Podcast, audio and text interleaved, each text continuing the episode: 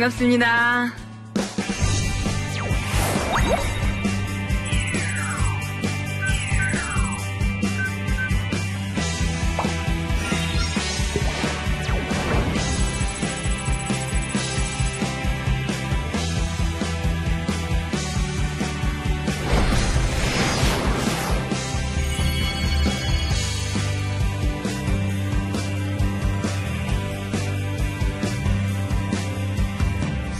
저는 이포넷이라는 회사의 대표 이수정입니다.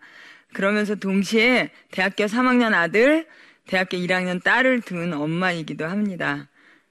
오늘 저는 여러분들하고 어, 크리스찬으로서 어떻게 자녀를 잘 키울 수 있는가.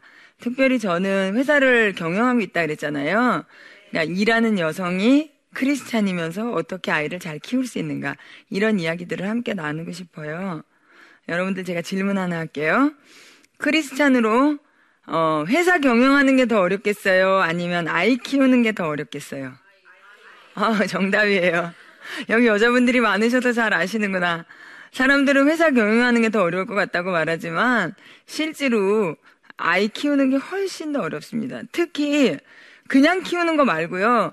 제대로 된 크리스찬으로 아니면 하나님께 기쁨이 되는 아이로 키워내는 것은 정말 어렵습니다. 어, 제가 자, 잘했다 그래서 뭐 잘난 척하러 나온 게 아니고요. 제가 말씀드릴 것은 저의 실수, 실수를 통해서 여러분들이 배우시기를 바래서 제가 이 시간에 나왔습니다.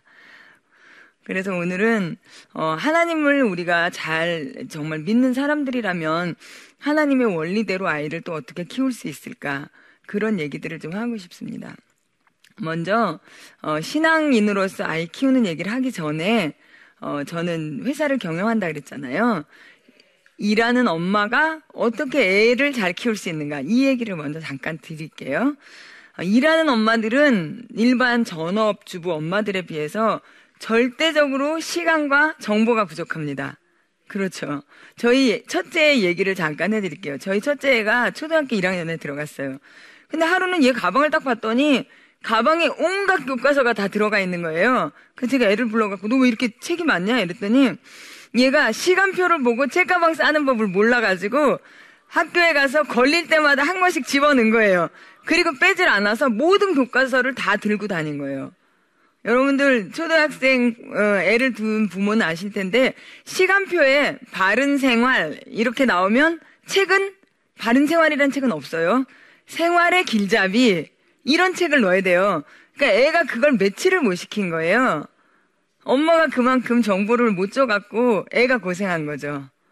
그래서 첫 번째는 제가 드리고 싶은 조언 첫 번째는 도와줄 아이 친구 엄마를 구해라. 현실적인 얘기예요.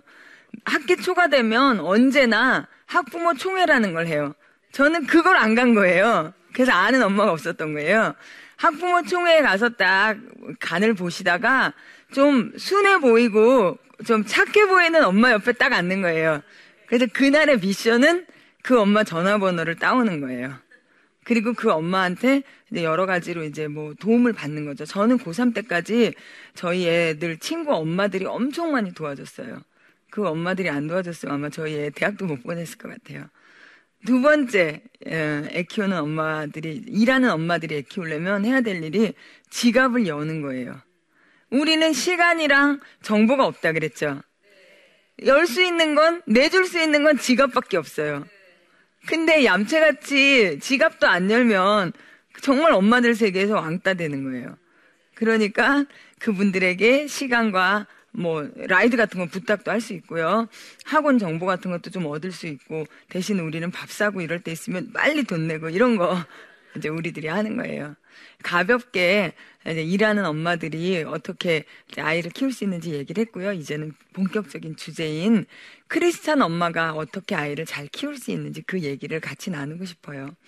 첫 번째는 우선순위를 신앙에 두는 아이로 키워라 하는 거예요. 되게 당연한 얘기를 왜 할까? 이런 생각이 드실 수 있을지 몰라요. 특히 성수주의라는 문제나 수련회에 대해서 어, 신앙의 우선순위를 두는 아이를 키웠으면 좋겠는데 어, 어릴 때는 그게 당연하죠. 중학생 되고 고등학생 되면 당연한 게 당연한 게 아니에요. 특히 상상해 보세요. 방학이 됐어요. 굉장히 중요한 방학 특강이 열리는데 해필 그 기간에 수련회를 간다. 어쩌시겠어요? 한치의 망설임도 없이 수련회 가! 이러시겠어요? 만약 그 강의가 진짜 입시에 도움이 엄청 된다고 소문이 난 강의야. 그러면 엄마도 방황하겠죠. 그리고 또, 어, 바꿔서, 어, 만약에 방학 특강인데, 이번에는 캠프를 가. 우리 캠프가 놀러 가는 거 아닌 거 아시죠? 방학 특강 캠프는 거기 가서 공부하는 거예요. 밤새, 그러니까 정말 합숙하면서. 2주일 동안 캠프야. 그 중간에 주일이 꼈어요. 그리고 그 캠프는 2시간, 3시간 떨어지는 강원도에 산다. 그럴 때 어떻게 하시겠어요? 주일날 교회 가라고 하시겠어요? 그 캠프에 참석하라고 하시겠어요? 어려우시죠? 쉽지 않죠? 저는 어, 성수주의라는 문제에 있어서 제 수련회는 저희 애가 워낙 가고 싶어 해서 특강이랑 겹쳐도 수련을 보냈는데 그런 캠프의 중간에 특강이 꼈을 땐 당연히 교회 안 가는 거라고 생각했어요.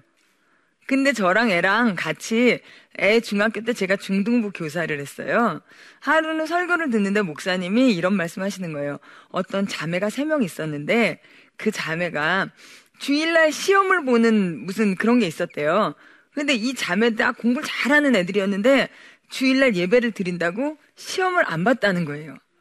그래서 이 자매들이 잘 된 이야기, 그런 이야기를 해주는데 제가 진짜 크게 감동을 받았어요. 정말 성령께서 제 마음을 만드시면서 그동안 캠프 간다고 애한테 그 주일 예배 못 드리게 했던 게 딱 생각나면서 그날 애랑 돌아가면서 얘기했어요. 제가 차에서. 엄마가 오늘 목사님 말씀에 크게 도전을 받고 회개했다. 그동안 내가 너 캠프랑 주일이랑 겹치면 예배 못 드리게 했는데 이제부터는 예배 드리게 해줄게. 이랬더니 애가 뭐라냐면 엄마 이제야 그 말씀하세요. 저는 진짜 예배 드리고 싶었다는 거예요. 그래서 그다음부터 제가 정말 2시간, 3시간 강원도에서 캠프를 해도 토요일 밤 12시, 1시에 가서 애를 데리고 와서 집에서 재우고 어, 예배 드리고 다시 강원도에 데려다 주고 이런 일을 했었어요. 믿음의 아이로 키워내는 거 정말 중요해요. 두 번째 에, 신앙 안에서 잘 키우는 방법은 정직한 아이로 키우는 거예요. 어, 정말 더 쉬운 것 같죠? 정직한 아이로 키우는 거. 도덕적으로 정직한 아이로 키우는 건 쉬울 수 있어요. 근데 입시 앞에서 또 정직한 아이로 키우는 건 쉽지만은 않아요. 제 또 부끄러운 얘기 하나 해드릴게요. 봉사활동 하면, 어, 그 확인서 받아서 내잖아요. 요새는 조금 더 보강된 걸로 알고 있는데 저희의 중학교, 고등학교 이럴 때는 그게 좀 쉬웠어요. 그래서 고등학교 때 애 공부할 시간도 없는데 맨날 봉사 다니고 이러는 게 안타까워서 제가 엄마들끼리 가가지고 그 단체에 가서 막 그 김치 잘라주고 봉사 확인서 받아서 애한테 내줬어요. 고등학교 1학년 때 그렇게 내줬어요. 애가 고3이 됐는데 애들이 고3 되면 믿음 더 좋아지거든요. 저희 애는 고3 때 절정으로 믿음이 좋았어요. 그게 부끄러워진 거예요. 그러면서 생활기록부에서 그 봉사 시간을 빼달라는 거예요. 자기가 지금부터 다시 봉사를 하겠다는 거야. 그래서 제가 학교 찾아가서 얘기를 했더니 담임 선생님도 깜짝 놀래죠. 근데 생활기록부 1학년 거 손댈 수 없는 거 아시죠? 그래가지고 말씀드렸더니 어, 뭐 말도 안 되는 소리 한다고 선생님이 막 그러시는 거예요. 그래가지고 애한테 그렇게 얘기를 했더니 그럼 엄마 저 지금 할래요 그 봉사 그러는 거야. 고3 때. 고1 때 했으면 더 낫을 뻔했는데 고3 때 그래서 그 어, 보육원에 가서 아이들 돌보고 그랬거든요. 정말 마음이 아팠죠. 엄마가 이렇게 부족한 엄마예요. 그리고 자기소개서를 써서 내거나 스펙을 쓰거나 이런 경우에 정직하는 거 더 어려워요. 자기소개서 자기가 쓰나요? 자기소개서 자기가 안 쓰고 학원 선생님이 써주는 경우도 많고 언니나 오빠나 뭐 엄마 아빠 써주는 경우 많아요. 그런 것들 앞에서 다 남들 다 남이 써준다는데 우리 애만 정직하게 네가 써라 이렇게 말하는 거 쉽지 않습니다. 그리고 스펙은 어떤가요? 저는 제가 이제 IT 일을 하고 우리 애가 컴퓨터공학과를 가기를 원했기 때문에 친구 중에서 IT 대학 교수가 있었어요. 그래서 방학 때 걔를 이제 데리고 가서 얘를 좀 인턴으로 써달라 이랬어요. 그래서 거기서 이제 인턴으로 일하면서 논문을 위한 약간의 조수 같은 작업을 했어요. 그래서 유명한 논문이 나오는데 저희 아들 이름이 올라갔어요. 그 논문에. 너무 끝내주는 거죠. 그래서 고3이 됐어, 드디어.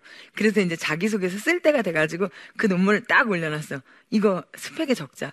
그때 우리 아들 하는 말이 자긴 이 논문에 하나도 기여한 게 없다는 거예요. 그래서 아니야 이런 데다가 너처럼 그렇게 어, 보조로 한 사람들도 다 이름 올리는 거야. 그래도 애가 싫다는 거예요. 그래서 제가 이랬어요. 그러면 여섯 개 원서 넣잖아요. 다섯 개는 네 맘대로 써. 하나만 이 논문 좀 올리자. 이랬더니 저희가 마지막까지 하는 말이 자기 만약에 이 논문을 쓰, 써서 대학에 들어가면 그 대학 자퇴하겠다는 거예요. 그래갖고 제가 그 논문 못 쓴 거예요. 부끄럽죠. 엄마, 애가 더 낫죠, 엄마보다. 정직한 아이로 키우는 건 쉽지 않아요, 이렇게. 특히 입시가 앞에 있을 때 아이에게 부모가 정직하게 살라고 건면하는 거참 어렵습니다. 그런데 하나님은 뭘 원하실까요? 저는 아이들 위해서 기도할 때 자주 했던 기도가 우리 아이들의 하나님이 기쁨이 되는 아이로 자라게 해주세요. 이렇게 기도했거든요. 근데 방법이 거룩하지 못한 방법으로 정말 그 부정한 방법으로 애가 좋은 대학 들어가는 게 중요한 일일까요? 하나님이 기뻐하실까요? 아니겠죠. 몰라서 그러는 게 아닌데도 부모가 입시 앞에 가면 참 나약해지는 저를 발견했던 것 같아요. 어, 그래서 저도 날마다 정말 회개하고 다시 재짓고 이런 생활을 이제 뭐 애 입시 가운데 했던 것 같아요. 저도 부끄러운 고백을 드리는 거예요. 세 번째로 어떻게 하나님의 뜻에 맞는 기뻐하는 그런 아이를 키울지에 대한 세 번째 드리고 싶은 조언은 잔소리로 아이를 조금 더 변화시킬 수 없다. 동의하세요? 잔소리로는 아이를 바꾸지 못해요. 이것도 제가 예를 하나 드릴게요. 저희 애가 고3이 됐어요. 또 해필 애들이 고3일 때 국가대표 무슨 축구 경기 꼭 해. 그죠? 그리고 막 그런 거는 시차 때문에 막 12시, 1시 이럴 때 한단 말이에요. 그럼 애가 축구를 보죠, 남자인데. 그러면 거기까지는 엄마 참아. 그래. 우리 애도 국민인데 보여줘야지. 그러면서 이제 축구하는 내내 그래, 그래, 참자, 참자. 이렇게 참아요. 축구가 딱 끝났어. 그럼 어떻게 해야 돼요? 공부해야죠, 이제는. 근데 애방에 딱 들어가 봤는데 게임하고 있는 거야. 그러면 엄마는 참다 참다 이제 못 참아. 그래서 버럭 하잖아요? 저도 버럭 했어요. 그랬더니 애가 뉘우치고 공부했을까요? 애도 버럭하고 새벽 2시인데 집을 나간 거예요. 우리가 잔소리를 할 때는 보통 0에 있는 아이가 1이 되라고 잔소리 하잖아요. 잔소리를 하면 0에 있는 애가 마이너스 1로 가요. 언제나. 그러면 그때부터 기도는 하나님 제발 0으로만 오게 해주세요. 이렇게 기도하게 돼요. 그날 저도 애가 집 나가고 나서 핸드폰 끄죠. 분명 그럴 때는. 하나님 제발 집에만 돌아오게 해주세요. 게임해도 되니까 내 눈앞에만 있게 해주세요. 이렇게 기도하게 되더라고요. 엄청 후회하게 돼요. 저는 정말 아홉 번 참고 열 번째 말하는데 애한테 말하죠. 엄마 아홉 번 참았어. 이런 뭐라는 줄 알아요? 열 번까지 참았어야지. 이런다니까요, 애들이. 잔소리로는 조금 더 애를 변화시키지 못해요. 그날 애를 어디 가서 찾아왔는지 아세요? 다음날 새벽에 우리는 새벽 기도를 같이 다녔었어요. 혹시 해서 교회 갔더니 새벽 기도 온 거예요. 그래갖고 제가 교회 앞에다 차 딱 대놓고 애 나올 때까지 기다렸어요. 몇십 분 있다 나오더라고요. 그래서 정중하게 타시라 그래가지고 잔소리 한마디 안 하고 집으로 모시고 갔던 그런 기억이 있어요. 어, 정말 잔소리로는 애를 하나도 변화시키지 못합니다. 그리고 네 번째로는 아이를 통해서 엄마가 변화받아야 돼요. 하나님은 어, 부모를 만지시는 도구로 아이를 사용하시는 것 같아요. 저는 저희 애를 키우면서 초등학교 때 선생님을 찾아가는데 진짜 작은 작아지는 저를 발견하겠더라고요. 제가 사회 나가면 그래도 사장이잖아요. 뭐 어디 가든 대우받고 대접받는데 애가 뭘 잘못해서 학교를 찾아가는데 담임 선생님 앞에 진짜 푹 풀 죽은 죄인처럼 그렇게 가는 것 같아요. 그러면서 제가 무슨 생각했냐면 애를 통해서 나는 겸손을 배운다. 정말 자랑할 수 없게 만드는 게 애잖아요. 남의 얘기 못 하잖아요. 내가 언제 어떻게 될지 모르니까. 정말 애를 통해서 하나님 저를 만지, 만져가시는 걸 느꼈어요. 저희 애는 제가 신앙교육을 잘 시켜서가 아니고 교회에서 수련회랑 그 주일 예배를 통해서 애가 굉장히 일찍 예수님을 만나고 되게 이렇게 신앙이 좋았어요. 고3이 되니까 엄마한테 뭐라 그러냐면 엄마 제가 공부할 테니까 옆에 앉아서 성경 필사하세요 이러더라고. 그래서 제가 옆에서 성경 필사했고요. 하루는 엄마 제가 공부할 테니까 통성 기도하세요 이러더라고. 그러면서 엄마가 3초만 기도를 멈추면 나는 공부 안 할 거예요. 누구 생각 안 나세요? 한석봉 엄마. 옆에서 떡 썰고 아들은 글씨 쓰고 저는 정말 마루에서 엎드려가지고 좋은 의도는 아니었어요. 애 공부시킬 욕심에 엎드려서 통성 기도하는데 한 40분 기도하니까 눈물 콧물 나고 정말 성령이 임하시더라고요. 그래가지고 정말 제가 뜨겁게 변화받고 그날로 제가 정말 굉장히 새로운 하나님과의 만남의 시간을 가졌던 그런 경험이 있었어요. 아이들을 통해서 정말 하나님께서 부모를 만져가시는 것 같아요. 여러분들 동의하세요? 어, 그리고 다섯 번째로 드리고 싶은 얘기는 아이와 믿음의 좋은 친구가 돼주세요. 저는 어, 애가 중학교 때 중학교 교사를 시작했어요. 애가 어, 저는 그때 이제 믿음이 그렇게 좋을 때는 아니었는데 애가 저희 교회는 그때 1부, 2부 예배를 드렸어요. 부모가 1부 예배 들어올 때는 애도 1부 중등부 예배를 드리고 이렇게 두 번 예배를 드릴 텐데 애가 1부 예배도 드리고 2부 예배도 드리는 거예요. 그래가지고 저는 그때 교회에서 저를 아는 사람 별로 없었는데 누구누구 엄마 이러면 다 아는 거예요 저를 애가 하도 교회를 열심히 다녀서 그래서 이제 정말 중등부가 궁금해지더라고요 제가 교사가 됐어요. 그래서 애랑 같이 중등부를 다니다 보니까 우리 반에 있는 걔 또래 아이들을 가르치다 보니까 우리 애가 이해가 되는 거예요. 애들 욕하죠? 교회 다니는 애들도? 저희 애도 욕했거든요. 저는 너무 놀래는 거예요. 어떻게 애들이 부모도 안 쓰는 이런 욕을 하나? 우리 반에 왔더니 우리 아들 같은 애들이 10명 있는 거예요. 그러니까 걔네를 가르치면서 우리 애를 이해하게 되더라고요. 그리고 또 아들하고 또 중등부를 통해서 오며 가며 아까 말씀드린 것처럼 예배에서 은혜 받은 얘기들을 서로 나누고 엄마도 회개했고 뭐 이런 얘기들을 서로 하다 보면 아이랑 서로 믿음의 이야기를 나누게 될 수 있게 돼요.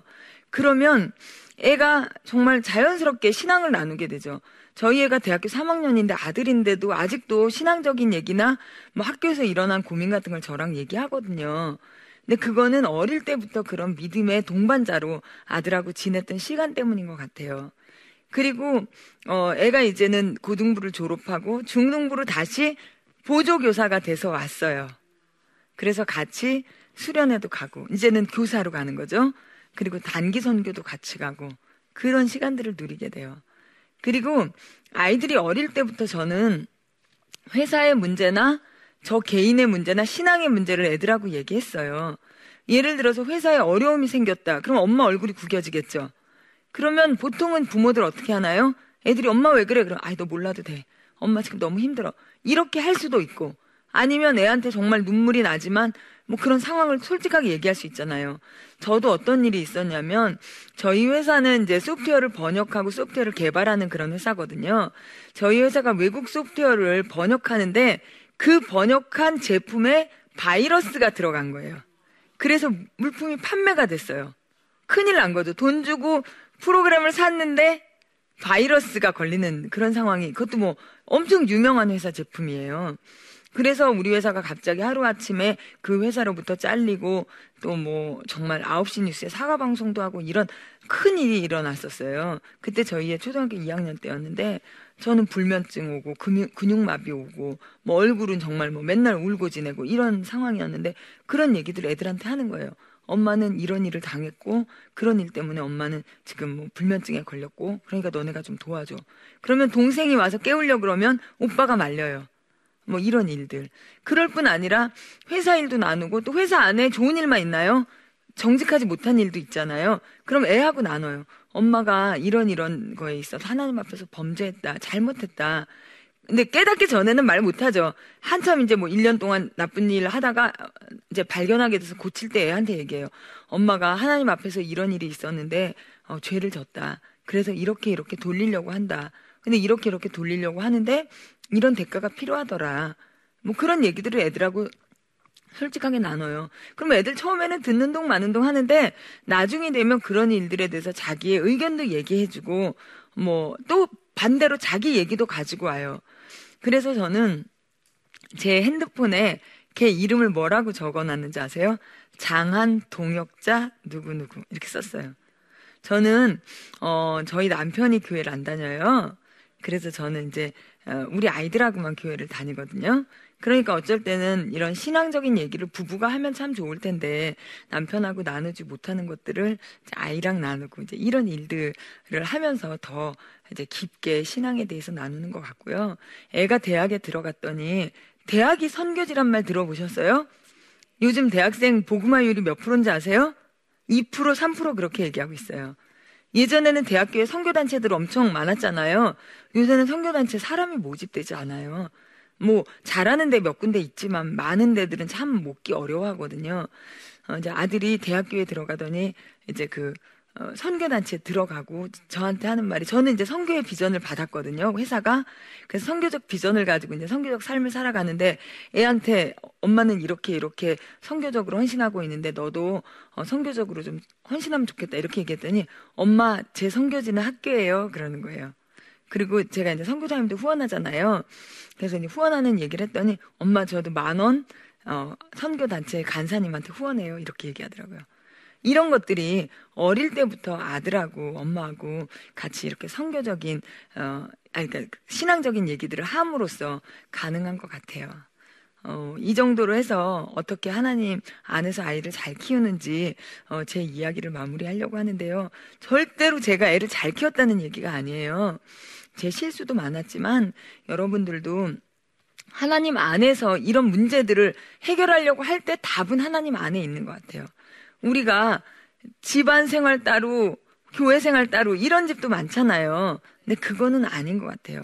우리가 하나님께서 우리를 만드셨고 모든 것의 주권이 하나님께 있다라고 믿는다면 자녀 양육, 가장 어려운 자녀 양육도 하나님 안에서 답을 찾을 때 해답이 있는 것 같아요. 어, 여러분들 부디 결혼하신 분도 있고 안 하신 분도 있으신데 하나님 안에서 자녀를 잘 양육하고 하나님께 정말 칭찬받는 부모님들이 다 되셨으면 좋겠습니다. 감사합니다.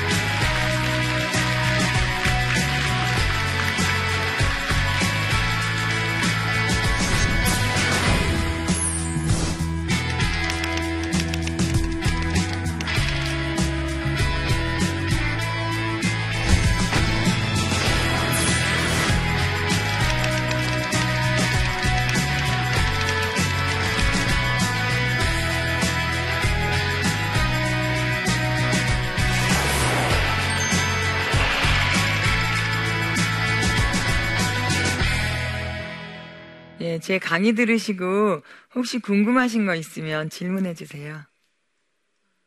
네.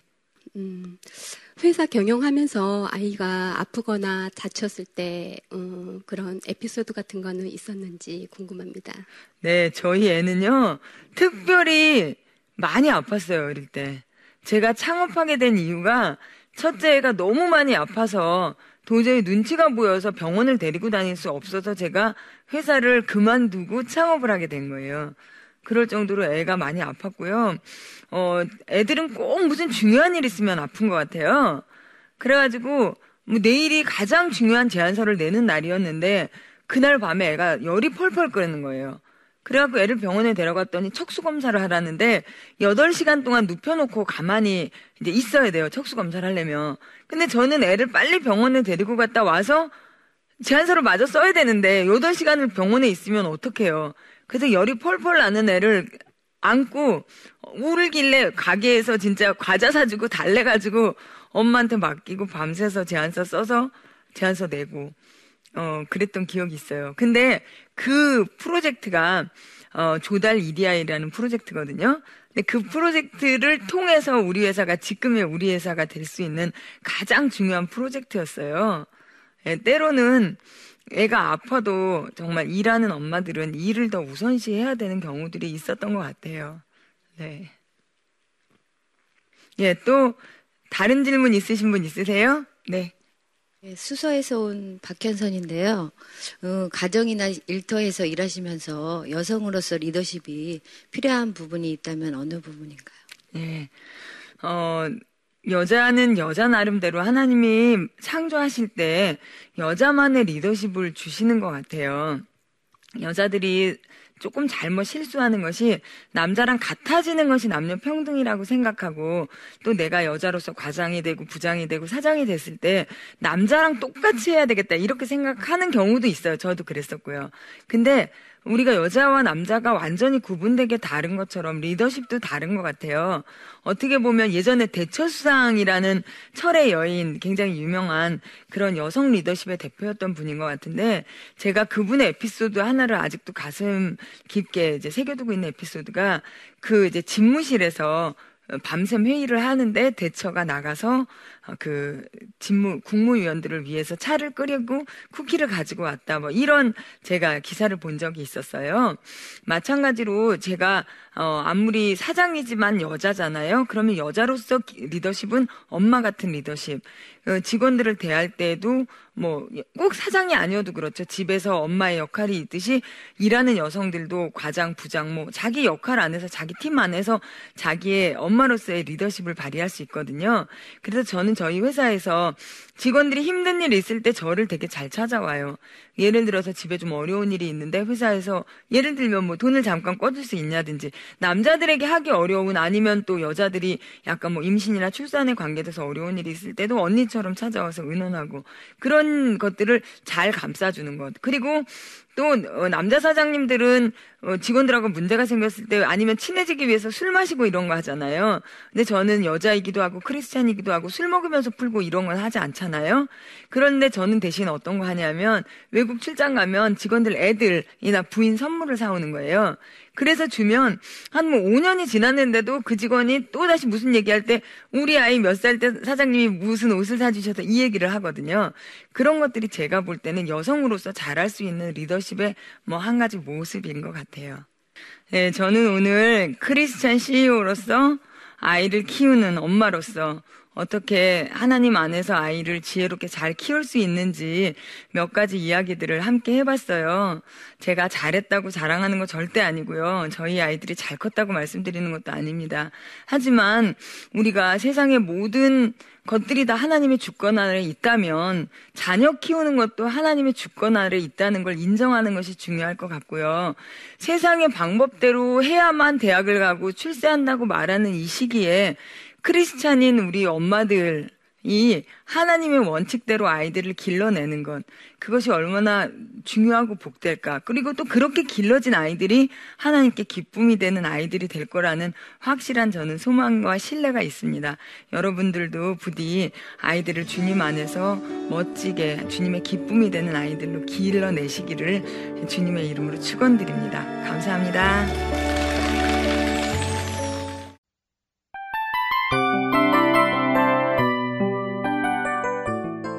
이 프로그램은 청취자 여러분의 소중한 후원으로 제작됩니다.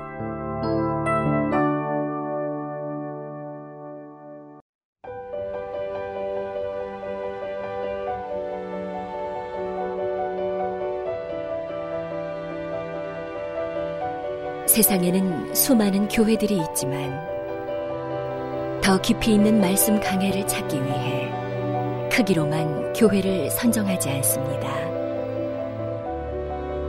보다 좋은 영적 콘텐츠를 더 많이 나누기 위해 방송비를 받지 않습니다. 1년 365일 복음만 전하고 싶어서 우리는 광고를 하지 않습니다.